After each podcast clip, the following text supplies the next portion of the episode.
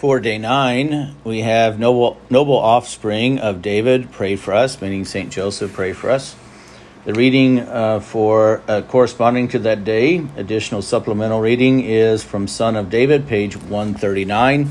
It's a short reading, so it won't take too many minutes, but it'll be a good one as we see the connection between Joseph, St. Joseph, and King David. Son of David, by a statement by Blessed Gabriel Allegra. How great is the dignity of that son of David, Joseph, the husband of Mary. How great indeed is the dignity of St. Joseph.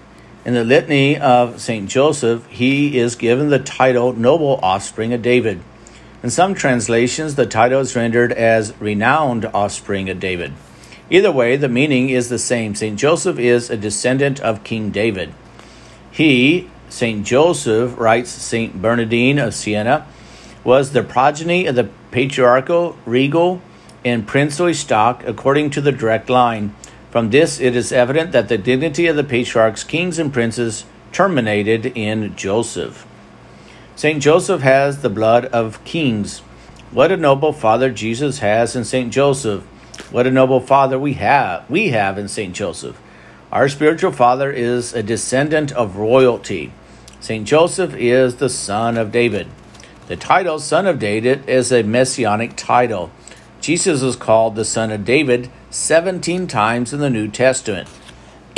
Unlike Jesus, St. Joseph is not the Messiah, but he is the only person in the New Testament referred to as the Son of David. Very interesting. St. Joseph is called the Son of David by the angel of God when he is instructed by the angel not to be afraid to take Mary into his home. See Matthew chapter 1, verse 20. Why does the angel call St. Joseph the Son of David, especially in the light of the fact that he is a title associated with the Messiah? And in fact, that it is a title associated with the Messiah. The reason the angel does it is because St. Joseph needs to be reminded of his royal ancestry at the very crucial moment in salvation history. St. Joseph had recently discovered that his wife was pregnant, meaning Mary was pregnant, and in this humility, not fully understanding the origin of the child in her womb, he is about to take action by separating himself from her and the child.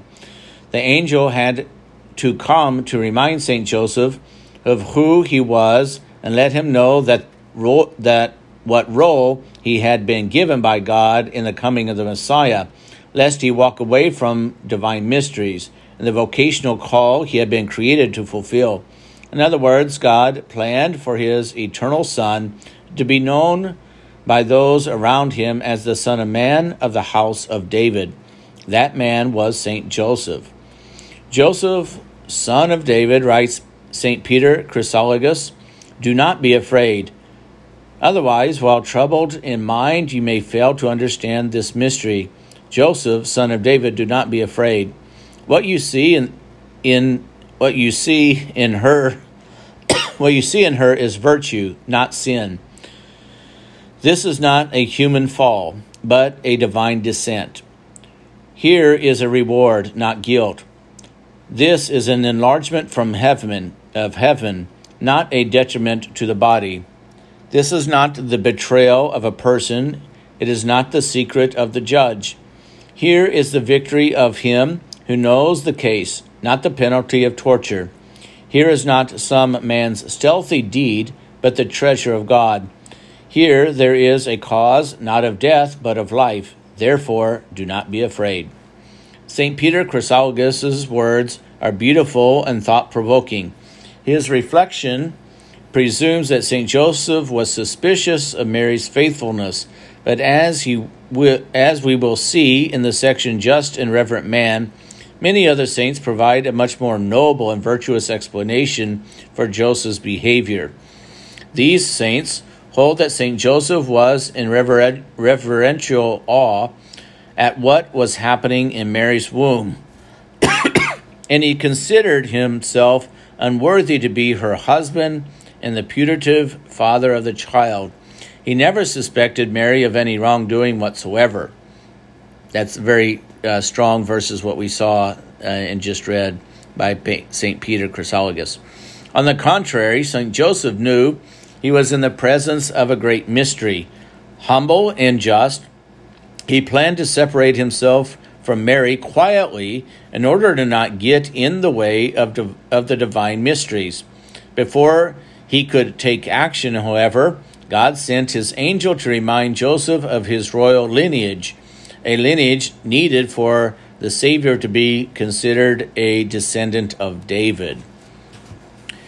King David, St. Joseph's royal ancestor, had himself once taken a similar course of action. Considering himself unworthy to have the Ark of the Covenant in his city, King David sent the Ark away for 3 months. We can see that in 2 Samuel chapter 6.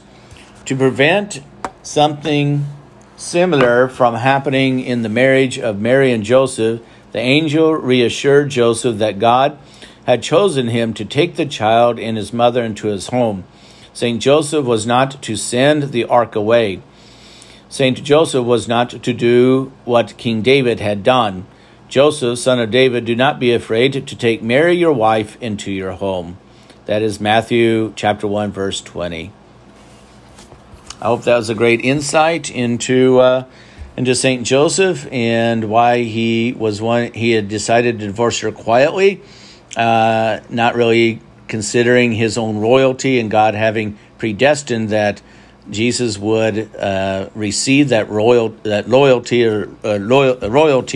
through the stepfather, St. Joseph himself. And so once he understands that, he embraces the prophetic message and embraces then Mary with child in her womb into his house. So great insight there. I hope everyone has a blessed week and hope to see you on Wednesday night. God bless.